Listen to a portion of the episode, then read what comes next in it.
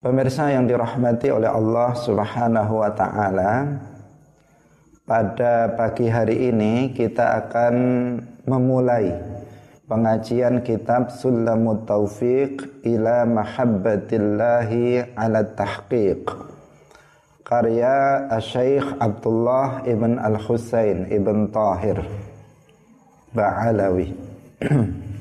Kitab ini kitab yang tidak asing bagi seluruh umat Islam, khususnya kita umat Islam di Indonesia, terutama lagi kaum santri, karena kitab ini dipelajari di hampir setiap pondok-pondok pesantren di Indonesia.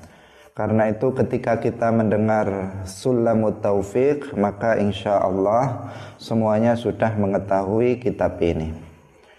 Untuk itu marilah kita memulai pengajian kita pada pagi hari ini dengan mengikhlaskan niat kita. Kita hadir dalam majelis ilmu lillahi ta'ala. Pada pagi hari ini kita akan memberikan mukaddimah pendahuluan sebelum kita masuk dalam pembahasan kitab Sulamut Taufik. Kenapa kita ngaji kitab Sulamut Taufik? Apa pentingnya kita ngaji kitab Sulamut Taufik? Memahami kitab Sulamut Taufiq ila mahabbatillahi ala tahqiq. Alasannya apa? Kenapa nah, kita perlu untuk ngaji kitab Sulamut Taufiq? Di antara alasan yang penting untuk kita sampaikan adalah karena kitab Sulamut Taufiq adalah salah satu dari dua kitab yang direkomendasikan oleh Hadratus Syekh Hashim Ash'ari. Dalam kitab ini Adabul Alim wal Muta'allim kitab karya Syekh Hashim Ash'ari Adabul Alim wal Muta'allim ma yahtaju ilaihi al muta'allim fi ahwali ta'limihi wa ma yatawaqqafu alaihi al-muallimu fi. Dalam kitab ini pada bab yang keempat fi adabil muta'allim fi durusihi wa ma ya'tamiduhu ma'a syaikhi wa rufqati wa fihi thalathatu wa fihi thalathata asyara naw'an minal adab. Nah, beliau menjelaskan di bab 4 tentang adab orang yang belajar dalam pelajaran-pelajarannya itu adabnya yang pertama beliau menyebutkan ada 13 adab yang beliau sebutkan. Nah, adab yang pertama yang beliau sebutkan adalah al-awwalu ayyabda'a bi fardhi ainihi bahwa hendaknya orang yang belajar juga orang yang mengajar, orang yang mengajar dan orang yang belajar itu hendaknya memulai pembelajarannya dengan belajar ilmu fardu ain. Memulai belajarnya dengan ilmu fardu ain. Jadi setiap kita yang mengajar maka hendaknya dia mulai mengajar masyarakat, mengajar orang lain itu dimulai dengan mengajarkan ilmu fardu ain. Bagi kita yang belajar, maka hendaknya kita memulai belajar kita itu dengan memulainya dengan belajar ilmu fardu ain. Jadi, kalau kita mau belajar, maka kita hendaknya memulainya dengan belajar ilmu fardu ain jangan mempelajari ilmu yang tidak fardu ain. Bagi kita yang mengajar, maka hendaknya kita juga memulai pembelajaran itu dengan mengajarkan ilmu agama yang fardu ain. Pemirsa Madu TV kaum muslimin rahimakumullah. Karena memang ilmu agama itu terbagi menjadi dua secara umum, secara garis besar, ilmu agama itu terbagi menjadi dua. Yang pertama ilmu din talabuhu fardun ainiyun. Ilmu agama yang hukum mempelajarinya itu adalah fardu ain. Itu yang pertama.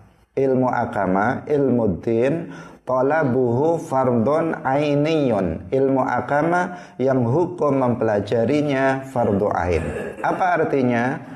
Artinya wajib bagi setiap muslim untuk mempelajarinya tidak boleh tidak kecuali harus mempelajarinya. Nggak boleh ada seorang muslim siapa pun itu, apakah laki-laki atau perempuan, apakah orang dewasa atau pemuda atau anak-anak, apakah dia pejabat atau rakyat biasa, apakah dia apa namanya orang uh, yang bernasab baik atau rakyat biasa, semuanya kalau dia muslim maka dia wajib mempelajari ilmu ini. Ini yang disebut dengan apa? Ilmu fardu ain, ilmu din talabuhu fardun ainiyun. Ilmu agama yang hukum mempelajarinya adalah fardu ain. Kenapa ilmu ini disebut sebagai ilmu fardu ain? Karena setiap muslim itu pasti membutuhkannya. Nah, kenapa ini menjadi hukum mempelajari ilmu yang pertama ini hukum mempelajarinya fardu ain karena setiap muslim itu pasti membutuhkan ilmu ini. Kalau dia tidak mempelajari ilmu ini, maka dia akan terancam. Akan terancam akidahnya rusak, akan terancam ibadahnya tidak sah, akan terancam akhlaknya buruk kalau dia tidak mempelajarinya. Karena itulah maka setiap muslim pasti butuh kepada ini. Apakah dia mengatakan saya butuh atau dia nggak mengatakan apa-apa misalnya, maka sesungguhnya dia membutuhkan ilmu ini untuk memastikan akidahnya benar, memastikan ibadahnya sah, memastikan bahwa akhlaknya itu baik. Nah, Nah, karena setiap muslim itu membutuhkan terhadap ilmu ini, maka ilmu ini tergolong sebagai ilmu yang hukum mempelajarinya itu fardu ain. Nah, sehingga ilmu ini biasa juga disebut sebagai ilmu din ad-daruri. Ilmu agama yang doruri. Doruri itu yang pasti dibutuhkan oleh setiap muslim. Nggak bisa seseorang nggak butuh terhadap ilmu ini untuk keselamatan dia. Kaum muslimin pemirsa yang dirahmati oleh Allah Subhanahu wa taala. Ilmu inilah yang dikehendaki dalam hadis Nabi talabul ilmi faridatun ala kulli muslimin. Jadi ilmu inilah saya saya tegaskan ilmu inilah yaitu ilmu yang hukum mempelajarinya fardu ain. Uh, ilmu inilah ilmu yang dikehendaki dalam hadis Rasulullah talabul ilmi faridatun ala kulli muslimin. Jadi hadis ini menyatakan bahwa talabul ilmi menuntut ilmu itu wajib bagi setiap muslim yang dimaksud dengan al-ilm di sini apa? Yaitu ilmu fardu ain atau ilmu din abdururi. Bukan semua ilmu. Maka nggak nggak bisa seseorang dengan menggunakan dalil hadis ini kemudian dia uh, sedang berbicara tentang ilmu yang lain, ilmu ilmu yang lain, fard, ilmu fardu kifayah misalnya. Dia sedang mengajarkan ilmu matematika misalnya. Kemudian dia berkata kepada murid-murid eh, kalian harus rajin belajar ilmu matematika karena Rasulullah bersabda tolabul ilmi faridotun ala kulli muslimin ini enggak pas. Menggunakan dalil yang tidak pas. Al ilm di situ dalam apa namanya dalam bahasa Arab di situ bentuknya adalah isim ma'rifat ada alnya al di situ adalah al apa namanya al-ahdiyah yang menunjukkan tertentu bahwa talabul ilmi artinya menuntut ilmu yang sudah tertentu yaitu ilmu yang diajarkan oleh Rasulullah kepada setiap para sahabatnya. Jadi ini kan dawuhnya Nabi. Sabda Rasulullah Shallallahu Alaihi Wasallam. Rasulullah bersabdanya tolabul ilmi, bukan tolabu ilmin. Kalau ilmin itu nakirah, artinya semua ilmu. Tapi Rasulullah bersabdanya tolabul ilmi, pakai al. Yang artinya apa? Ilmu tertentu, bukan semua ilmu. Tolabul ilmi, menuntut ilmu, yaitu ilmu din ad-daruri, ilmu agama yang pokok, ilmu agama yang hukum mempelajarinya itu wajib bagi setiap muslim faridotun ala kulli muslimin. Itu yang dimaksud yaitu ilmu tertentu. Ilmu tertentu itu ilmu apa? Yaitu ilmu agama yang diajarkan oleh Rasulullah kepada setiap sahabat pertanyaannya apakah Rasulullah mengajarkan ilmu matematika kepada setiap sahabat? Jawabannya tidak, pasti tidak. Apakah Rasulullah mengajarkan ilmu kedokteran kepada setiap sahabat? Enggak. Apakah Rasulullah mengajarkan ilmu nahwu kepada setiap sahabat? Enggak. Ilmu nahwu saja adanya belakangan. Pada zaman Nabi enggak ada. Apakah Rasulullah mengajarkan ilmu sorof kepada setiap sahabat? Jawabannya tidak. Apakah Rasulullah mengajarkan ilmu apa namanya faraid kepada setiap sahabat? Apakah Rasulullah mengajarkan ilmu mustalahul hadis kepada setiap sahabat? Apakah Rasulullah itu mengajarkan ilmu usul fikih kepada para sahabat? Jawabannya tidak. Nah, tidak kepada setiap sahabat. Itu artinya apa? Tidak wajib ain bagi setiap sahabat mempelajari ilmu-ilmu yang tadi kita sebutkan. Seandainya para setiap muslim itu wajib mempelajari ilmu yang kita sebutkan, maka pastilah Rasulullah akan mengajarkannya kepada setiap sahabat. Nah, apa sekarang ilmu yang diajarkan oleh Rasulullah kepada setiap para sahabat? Apakah Rasulullah mengajarkan tentang ma'rifatullah, pengenalan terhadap Allah? Jawabannya iya. Apakah Rasulullah mengajarkan kepada setiap sahabat tata cara wudhu? Jawabannya iya. Apakah Rasulullah itu mengajarkan kepada setiap sahabatnya tata cara sholat? Jawabannya iya. Apakah Rasulullah itu mengajarkan tata cara puasa yang benar kepada setiap sahabat? Jawabannya iya. Apakah Rasulullah mengajarkan akhlak yang mulia kepada setiap sahabat? Jawabannya iya. Berarti ilmu inilah yang dimaksud dalam hadis talabul ilmi faridatun ala kulli muslimin.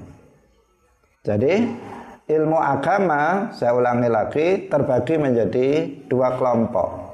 Yang pertama adalah ilmu agama yang hukum mempelajarinya fardu ain. Ilmu din talabuhu fardun ainiyun.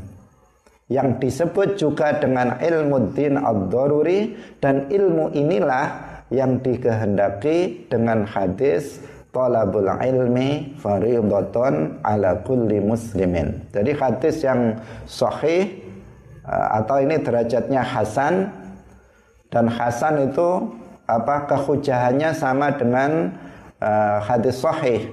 Al Hafidh Al Mizzi mengatakan bahwa hadis ini adalah hadis Hasan.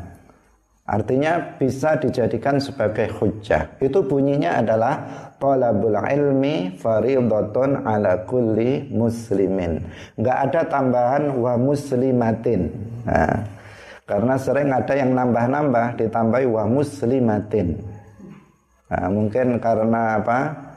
kesataraan gender oh kasihan perempuan masa nggak ada padahal apa dengan disebutkan muslimin itu sudah masuk ai muslimin wa muslimatin ketika kita mengucapkan salam di sini ada laki-laki ada perempuan Misalnya ketika kita mengatakan Assalamualaikum itu sudah masuk laki-laki dan perempuan. Nggak perlu kemudian ditambah Assalamualaikum waalaikumna warahmatullahi wabarakatuh misalnya.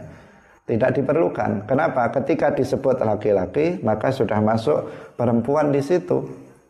Ketika disebut talabul ilmi faridatun ala kulli muslimin ay wa muslimatin bukan wa muslimatin masuk dalam lafadz hadis enggak tidak masuk enggak ada riwayat yang menyebutkan uh, tolabul ilmi faridatun ala kulli muslimin ditambah wa muslimatin itu tidak ada.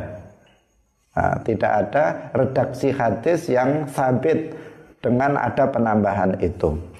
Tetapi ketika disebut uh, ala kulli muslimin yang dimaksud juga wa muslimatin. Kaum muslimin pemirsa yang dirahmati oleh Allah Subhanahu wa taala.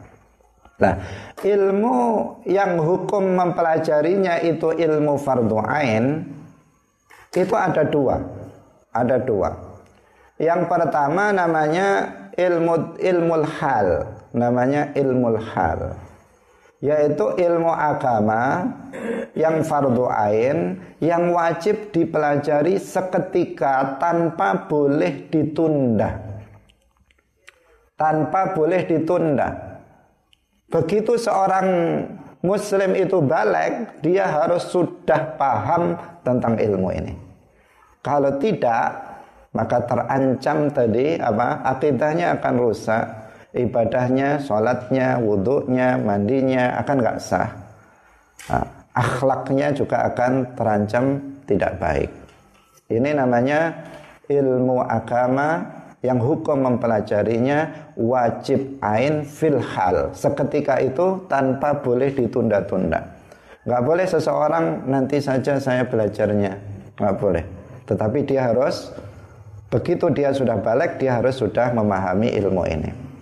Nah, ilmu ini, ilmu agama yang ilmu hal ini, ini wajib wajib diajarkan oleh kedua orang tua kepada anak ketika anak umur tujuh tahun. Jadi ketika anak itu sudah umur tujuh tahun, maka wajib bagi orang tua untuk mengajarkan ilmu ini kepada anak-anaknya. Karena apa? Ketika anak itu sudah balik, dia harus sudah paham ini. Yaitu apa? Yang pertama ilmu tentang ma'rifatullah dan ilmu tentang ma'rifatul rasul. Tentang mengenal Allah dan mengenal Rasulullah. Mengenal Allah dengan mengetahui sifat-sifatnya. Wujud, kidam, baqa, mukhalafatul khawadisi dan seterusnya. Ini harus sudah diajarkan kepada anak sebelum dia balik. Karena begitu dia balik, maka dia harus sudah mengenal Allah dengan pengenalan yang benar agar imannya benar. Yang kedua ma'rifatul rasul, mengenal rasul. Mengenal rasul juga dengan mengetahui sifat-sifatnya. Uh, as-sidqu, al-amanah, al-fatanah, at-tabligh. Harus dia paham itu dan itu harus diajarkan oleh orang tua kepada anak sebelum dia balik. Karena begitu dia balik, maka dia harus sudah mengenal Rasulullah dengan benar agar imannya terhadap Rasulullah itu menjadi iman yang benar. Kemudian yang kedua atau yang ketiga, ini yang termasuk apa? Ilmu hal. Yang ketiga, yang pertama ma'rifatullah, yang kedua ma'rifatul rasul, yang ketiga adalah ilmu toharoh, ilmu tentang bersuci tentang wudhu bersuci itu apa tentang wudhu tentang mandi nah, mandi wajib kemudian tentang tata cara menghilangkan najis jadi kalau seseorang sudah balik harus sudah tahu kalau misalnya ini ada lantai kena najis bagaimana cara mensucikannya dia harus sudah tahu nggak boleh tidak tahu kalau nggak tahu bagaimana nanti sholatnya nasib sholatnya kalau misalnya pakaiannya kena najis, bagaimana cara menghilangkannya, mensucikannya? Dia harus sudah tahu ketika anak itu sudah balik. Karena ini terkait dengan masalah sah atau tidaknya sholat seseorang. Wudhunya harus benar, harus tahu rukun wudhu itu apa, hal-hal yang membatalkan wudhu itu apa, harus sudah tahu.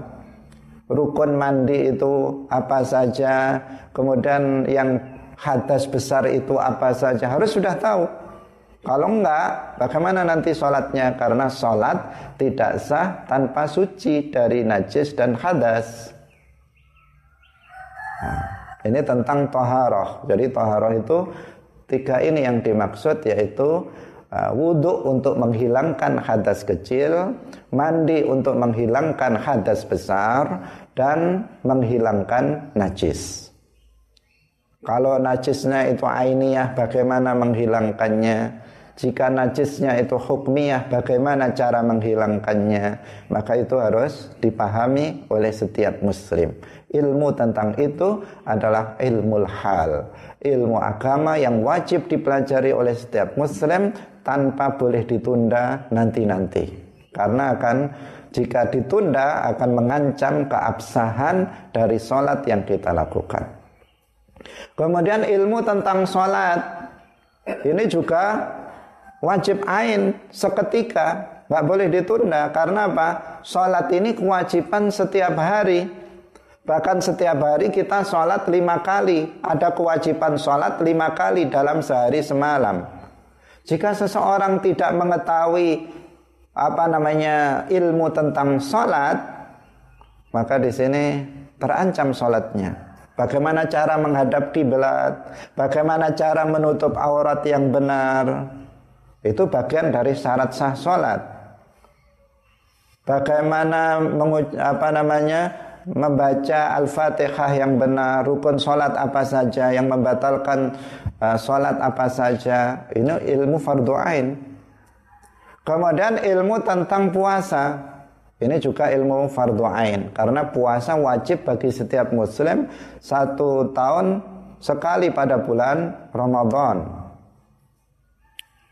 Kemudian setelah itu adalah ilmu tentang akhlak, tentang dosa hati, tentang kewajiban hati, tentang dosa tangan, dosa mata, dosa telinga, dosa kaki, dosa perut, dosa kemaluan. Ini juga harus tahu. Apa yang haram dilihat, apa yang haram didengar, apa yang haram diucapkan, apa yang haram diperbuat oleh tangan kita, apa yang haram diperbuat oleh kaki kita, apa yang haram dimasukkan ke dalam perut kita, itu semuanya juga ilmu fardu ain agar kita tidak jatuh pada perkara yang haram, agar kita terjaga akhlaknya. Nah, inilah beberapa contoh yang tergolong sebagai apa? ilmu fardu ain yang tergolong ilmu hal. Nah, ini yang seketika harus dipelajari, nggak boleh ditunda-tunda lagi. Orang balik harus sudah paham ini. Nah, kalau enggak, maka dia harus belajar lagi. Kalau misalnya ada kita sudah tua tetapi belum paham ini, maka dia harus belajar ini. Kalau enggak, maka enggak lepas tanggung jawab dia tidak lepas. Pertama dia akan mempertanggungjawabkannya di akhirat. Wajib itu apa hukumannya? Apa apa pengertiannya? Wajib itu jika dipelajari maka dia berpahala, jika tidak dipelajari dia berdosa. Itu namanya wajib. Rasulullah mengatakan, "Talabul ilmi faridatun ala kulli muslimin." Wajib.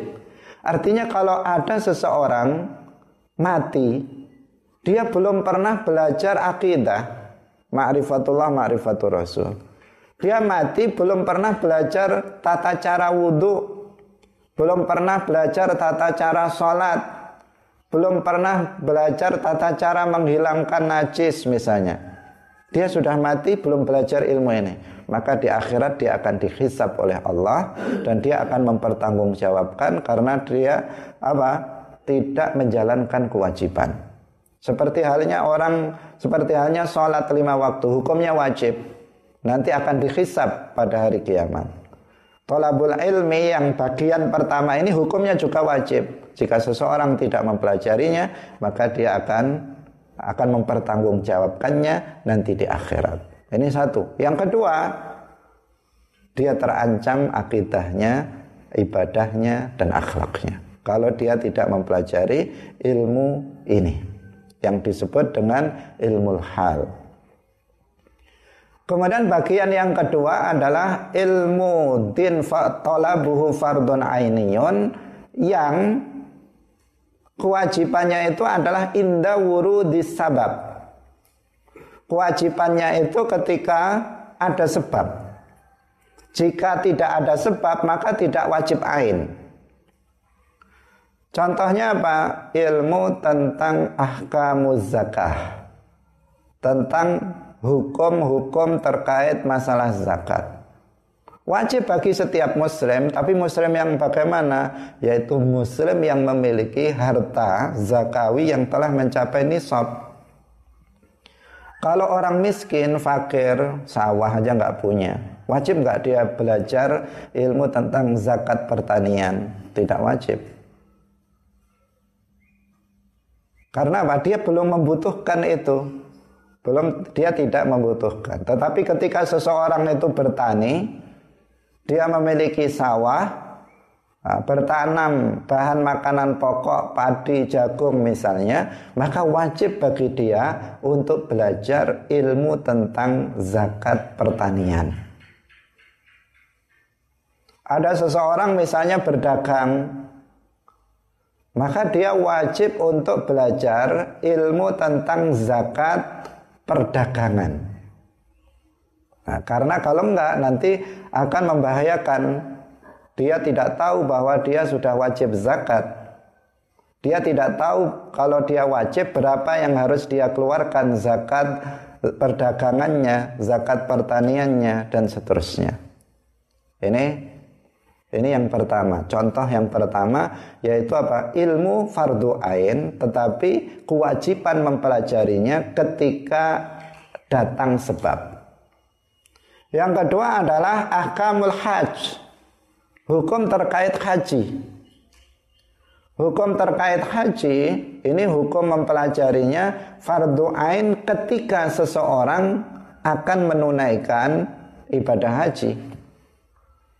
Kalau daftar saja belum misalnya maka tidak wajib belajar hukum haji.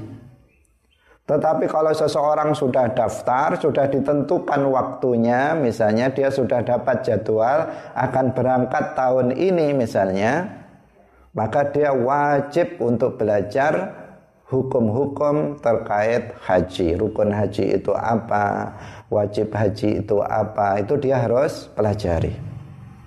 Kalau tidak, nanti dia haji bisa tidak sah haji yang dia lakukan. Kemudian contoh yang lain adalah ahkamun nikah. Hukum-hukum terkait dengan nikah. Ini juga ilmu agama yang fardu ain tetapi wajibnya ketika datang sebab. Yaitu sebabnya apa? Mau menikah. Jadi calonnya sudah ada, sudah ditetapkan tanggal pernikahannya. Maka keduanya baik yang laki-laki maupun perempuan wajib ain hukumnya bagi keduanya untuk mempelajari hukum-hukum terkait dengan nikah. Nah, apa apa namanya rukun nikah misalnya, apa kewajiban suami, apa kewajiban istri, kemudian apa itu tolak, apa itu roja'ah dan seterusnya yang terkait dengan masalah nikah harus dipelajari. sangat ironis pada masa sekarang ini banyak orang menikah itu menikah tanpa ilmu. Banyak orang nggak pernah belajar ilmu tentang pernikahan. Langsung menikah, tamat SMK, tamat SMA, nggak pernah belajar tentang hukum terkait nikah. Tolak itu apa saja nggak tahu dia apalagi sampai rinci tolak roj'i, tolak bain, tolak mu, munajas, tolak mu'alak, dia nggak paham. Tapi dia sudah menikah. Banyak sekali sekarang seperti itu. Bagaimana seperti ini? Pertama dia berdosa karena dia melakukan suatu perbuatan tanpa didasari ilmu. Yang kedua, terancam, pernikahannya akan terancam batal. Banyak seorang suami mentalak istrinya tanpa dia uh, tanpa dia sadari. Suaminya nggak tahu kalau istrinya sudah tertalak, istrinya juga nggak tahu kalau dirinya sudah tertalak. Tetapi keduanya masih melakukan hubungan suami istri. Nah, dan itu dibiarkan oleh tetangga-tetangganya karena dikira itu ya suami istri. Padahal dia bukan suami istri dan melakukan hubungan zina. Ini akibat apa? Tidak pahamnya orang berkeluarga tidak paham tentang ilmu nikah. Dan ini terjadi banyak sekali pada masa sekarang ini. Nah. Atau misalnya ilmu tentang ilmu apa namanya baik, jual beli. Kapan wajibnya kita belajar tentang ilmu menjual? Itu ada aturannya dalam Islam jika kita membuka toko, jika kita membuka apa namanya uh, apa namanya, misalnya tempat-tempat penjualan, maka di situ kita harus sudah tahu bagaimana menjual secara Islam. Jika kita mau membeli, maka kita harus tahu tentang tata cara membeli menurut Islam. Sehingga Sayyiduna Umar bin Khattab radhiyallahu anhu ketika beliau menjadi khalifah beliau membuat peraturan la yaq'udu fi suqina man lam yatafaqqah tidak boleh duduk untuk melakukan jual beli di pasar kita kecuali orang yang sudah belajar. Jadi orang-orang yang bodoh-bodoh nggak mau belajar nggak boleh masuk pasar. Kenapa? Karena membahayakan membahayakan dirinya sendiri dan membahayakan orang lain. Nah, sekarang yang masuk pasar banyak orang yang bodoh, nggak tahu ilmu tentang jual beli menurut Islam. Nah, kaum muslimin pemirsa yang dirahmati oleh Allah Subhanahu wa taala. Ini namanya ilmu din talabuhu fardun ainiyun inda wurudis sabab. Ketika datang sebab wajib. Ketika nggak ada sebab itu maka tidak wajib. Misalnya seseorang calon aja nggak ada, apalagi ditetapkan tanggal pernikahan, maka nggak wajib dia belajar ilmu nikah.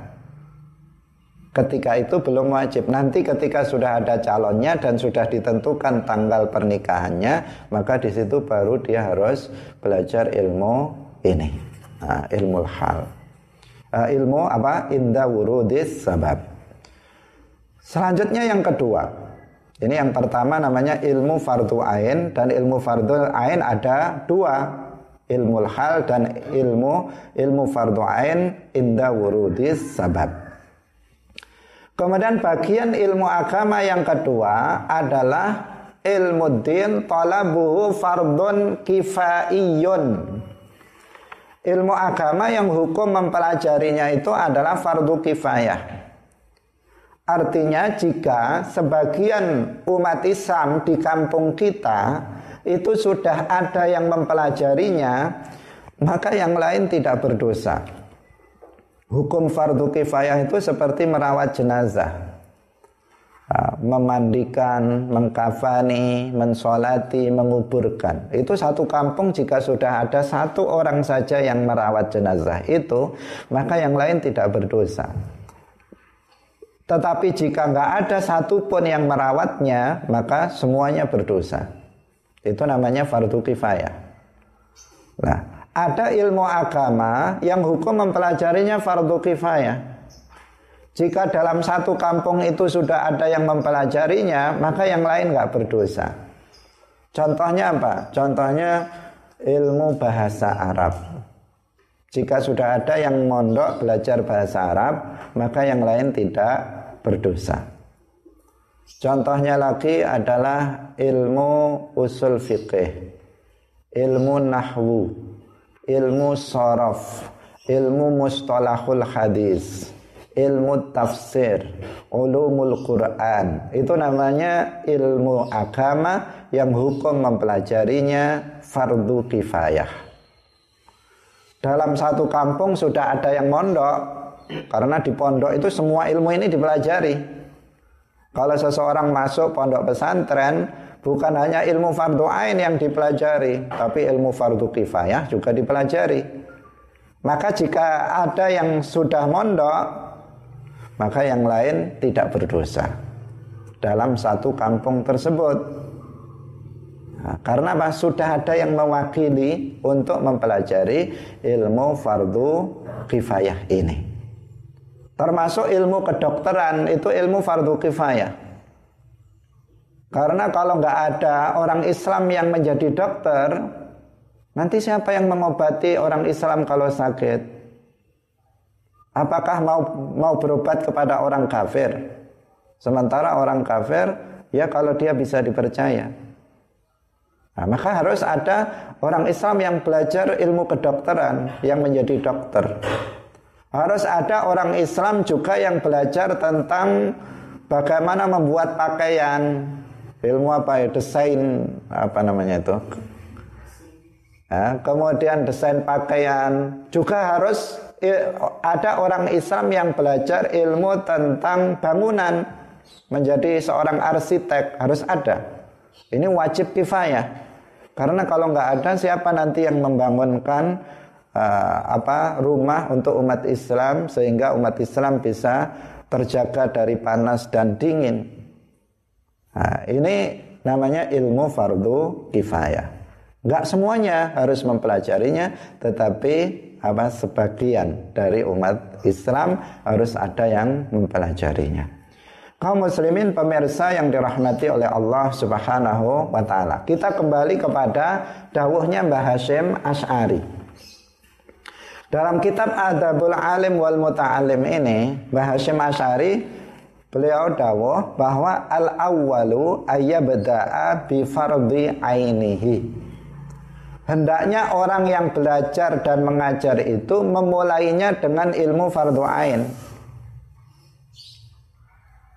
Jadi kalau kita belajar harus mulai dari ilmu fardhu ain dan dimulai lagi dari ilmu hal. Nah, ilmu hal berarti harus belajar tentang ma'rifatullah. Ini harus diprioritaskan, harus diutamakan. Harus belajar tentang ma'rifatullah, tentang ma'rifatul rasul, tentang toharah, tentang sholat, tentang puasa, kemudian tentang akhlak, tentang kewajiban hati, maksiat hati, maksiat anggota badan itu harus didahulukan sebelum belajar yang lain. Ini dawahnya Mbah Hashim Ash'ari. Ayya bada'a bifardhi ainihi. Jangan loncat. Sholat belum beli bisa, sudah belajar yang lain.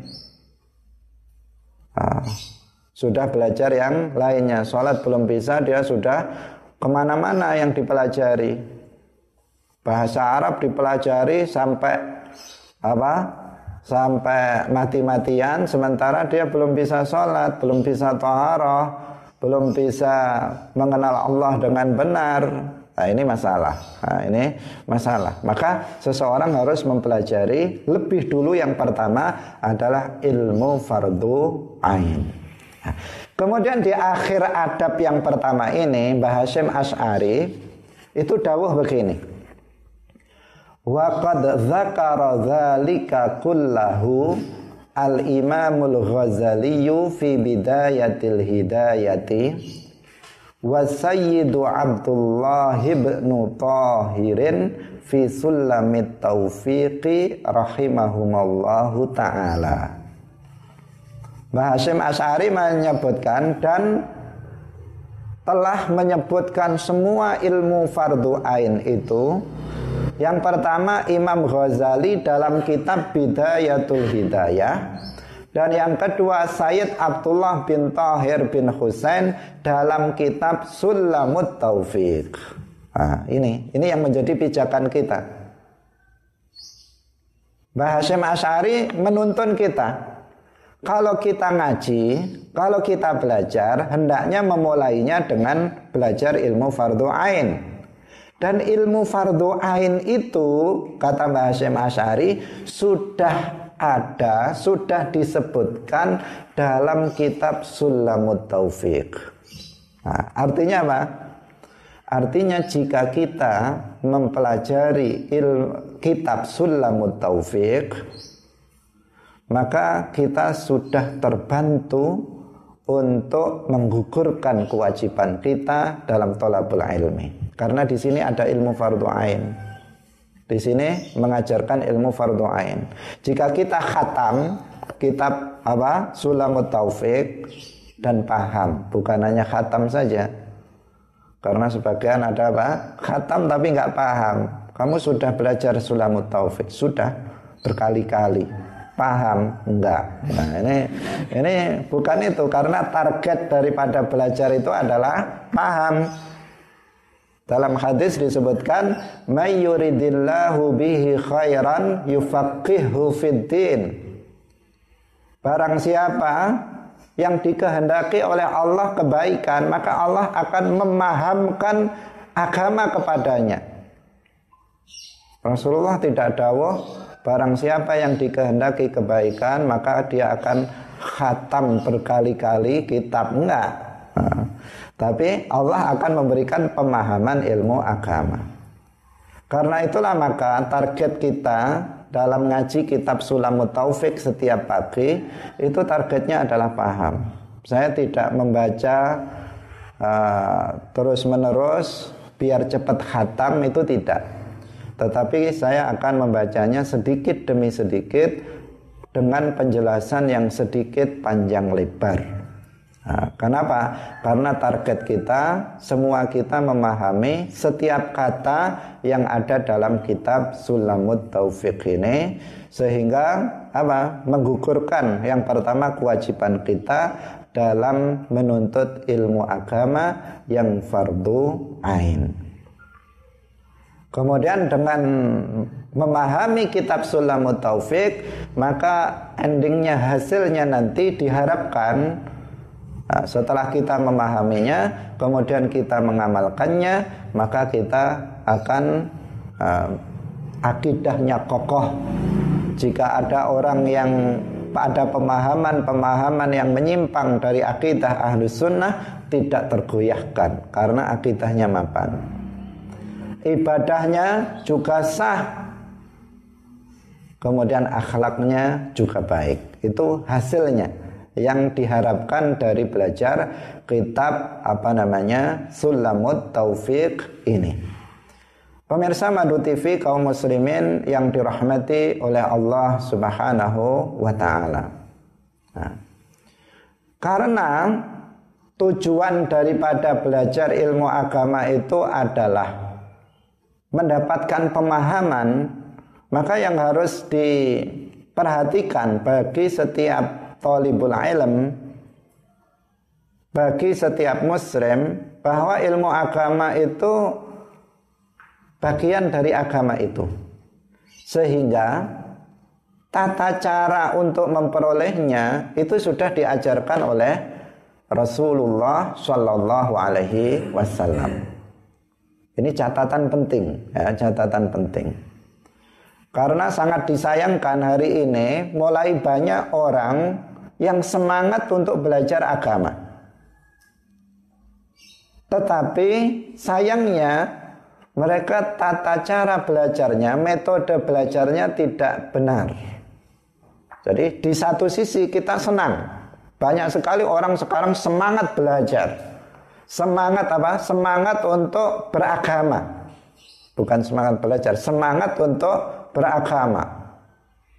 Tetapi di sisi lain mereka salah di dalam menuntut ilmu agama. Artinya salah dalam metode tata cara belajar ilmu agamanya. Maka di sini penting untuk kita sampaikan bahwa metode yang asli dituntunkan dan diajarkan oleh Rasulullah dalam belajar ilmu agama itu adalah dengan cara ngaji bahasa Arabnya talaki atau musyafahah. Yang kita ngaji. Ngaji itu artinya langsung mengambil ilmu dari mulut para ulama dari mulut para ahli ilmu. Mendengarkan dari apa namanya uh, ahli ilmu. Dalam hadis disebutkan ya ayyuhan nasu ta'allamu fa innamal ilmu bitta'allum wal fiqhu bittafaqquh. Wahai manusia, ta'allamu kalian belajarlah. Karena sesungguhnya ilmu itu hanya dapat diraih dengan belajar. Jadi nggak bisa tanpa belajar. Belajar itu apa artinya? Ada guru, ada murid. Guru menyampaikan ilmu, murid mendengarkan, atau murid membaca, guru mendengar. Jika ada yang salah, diluruskan dan seterusnya. Itulah namanya apa? Talaki atau musyafahah atau ngaji. Ilmu agama tidak boleh dan tidak bisa diperoleh dengan hanya membaca buku-buku karena semangat agama kemudian dia pergi ke Gramedia pergi ke apa namanya toko-toko kitab ke pasar beli buku. Beli buku apa? Beli buku agama. Kemudian dia baca. Dibaca setiap hari dibaca. Nah, setelah itu dia merasa paham. Nah, merasa paham. Ini bahaya. Kenapa?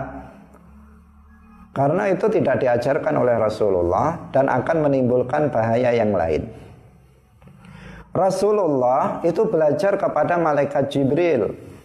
Dalam Al-Quran disebutkan wa'allamahu syadidul quwa wa'allamahu syadidul quwa syadidul quwa ay Jibril dan telah mengajari kepada Nabi Muhammad malaikat Jibril Para sahabat mereka belajar langsung dari Rasulullah Shallallahu Alaihi Wasallam.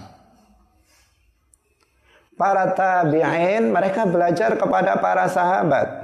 Para tabi'in tabi'in mereka belajar dari tabi'in. Begitu seterusnya sampai para kiai-kiai kita.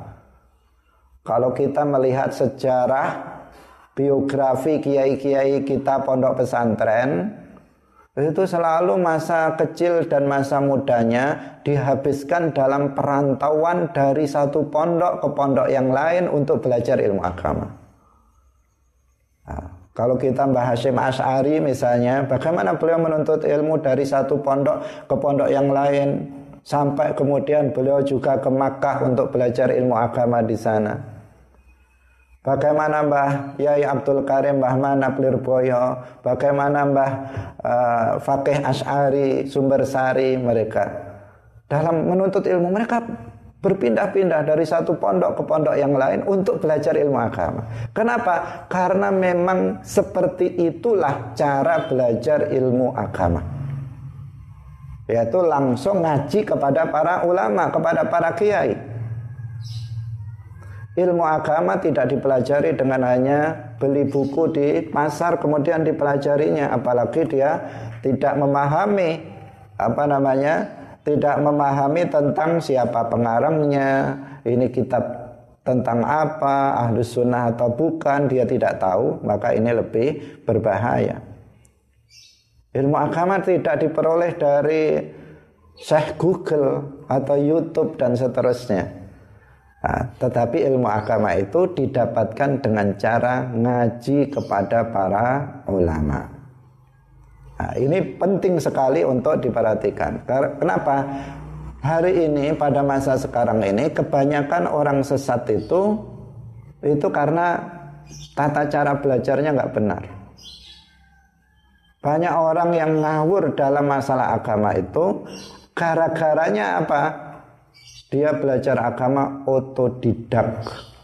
Dia mengatakan, kamu kok tiba-tiba jadi ustaz? Iya saya otodidak ini belajarnya. Nggak pernah mondok, nggak pernah ngaji. Tiba-tiba jadi ustaz, tiba-tiba jadi mubalek. Nah, kenapa? Nah, hanya membaca, modalnya membaca. Ilmu agama tidak dipelajari dengan membaca. Rasulullah aja ummi, beliau tidak membaca dan tidak menulis. Ilmu agama itu dengan mendengar membaca dan menulis itu diperlukan sebagai apa? Sebagai penopang dari ngaji kita. Jadi kalau seperti ini kita sekarang ngajinya pakai kitab. Diperlukan kitab dalam rangka apa? Dalam rangka untuk mengikat ilmu agar kalau kita lupa kita bisa merujuk. Tapi uh, aslinya metode pokoknya adalah dengan ngaji. Uh, dengan belajar ilmu agama kepada ahlinya, kepada ahlu ahlul ilmi.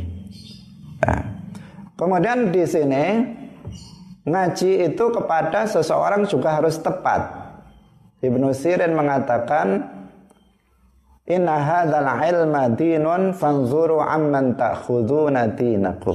Sesungguhnya ilmu ini adalah bagian dari agama, maka lihatlah kepada siapa dari siapa kalian mengambil ilmu itu. Jadi harus kita pastikan bahwa kita belajar kepada ahlu ilmi yang dia bersanat. Bersanat itu artinya punya guru, harus kita pastikan kita berguru kepada orang yang punya guru. Jangan sampai kita datang kepada seorang guru, ternyata dia nggak nggak punya guru, gurunya buku atau gurunya apa Google misalnya. Jangan, jangan berguru kepada orang seperti ini. Nah, pastikan guru kita itu punya guru. Dia pernah mondok, misalnya dia pernah ngaji kepada syekh ini, kepada kiai ini, dan seterusnya. Maka kalau kita sudah tahu seperti itu, baru kita belajar kepadanya. Kemudian yang ketiga, dia harus sikoh, terpercaya. Terpercaya itu artinya dia tidak mudah berfatwa tanpa ilmu. Ciri-cirinya dia tidak mudah untuk mengatakan menurut pendapat saya dalam persoalan agama. Kalau ada orang mengaku sebagai ahli ilmu, kemudian kita tanya tentang masalah hukum misalnya, kemudian dia mengatakan menurut saya ini haram. Menurut saya ini halal. Nah, tinggalkan orang seperti ini. Dia pengkhianat tidak terpercaya. Mengkhianati ilmu karena dia belum tahu tetapi dia berdasarkan akalnya. Agama itu bukan berdasarkan otak manusia, bukan berdasarkan akal. Agama itu adalah yang diajarkan oleh Rasulullah. Yang kemudian diajarkan kepada para sahabatnya, diajarkan kepada tabi'in sampai kepada kita. Itulah ajaran agama. Bukan menurut si fulan, menurut si fulan. Bukan seperti itu yang bukan mujtahid. Kalau mujtahid, maka ada hak bagi dia untuk mengatakan menurut pendapat saya. Tetapi kalau bukan mujtahid, maka tidak ada hak untuk mengatakan tentang hukum suatu masalah ini menurut pendapat saya. Itu enggak. Kemudian ciri-ciri yang lain Orang yang terpercaya dalam agama itu orang yang sering mengatakan saya enggak tahu. Jadi kalau kamu punya guru, ditanya kok dia bilang saya nggak tahu, maka teruskan belajar sama dia. Jangan ah ini kok nggak tahu terus, nggak usah lah belajar sama dia. Nah, itu terbalik. Kalau kita belajar kepada seseorang, ditanya kok dia sering mengatakan saya nggak tahu, maka justru teruskan. Kenapa? Karena orang ini hanya mengajarkan kepada kita yang dia tahu dan dia tidak mengajarkan sesuatu yang dia tidak tahu. Artinya dia tidak ngawur dalam ilmu yang disampaikan kepada kita. Nah, artinya yang nggak tahu ya kita tanya kepada yang lain. Tapi dia yang dia ajarkan kepada kita berarti yang murni apa yang dia pelajari dari gurunya. Yang enggak dia nggak akan mengatakannya. Ini orang baik, ini orang terpercaya.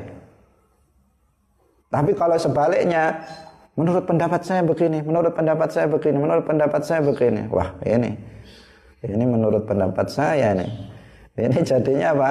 Enggak terpercaya. Nah, kaum muslimin pemirsa yang dirahmati oleh Allah, inilah hal yang penting sebagai mukaddimah kita pada pagi hari ini.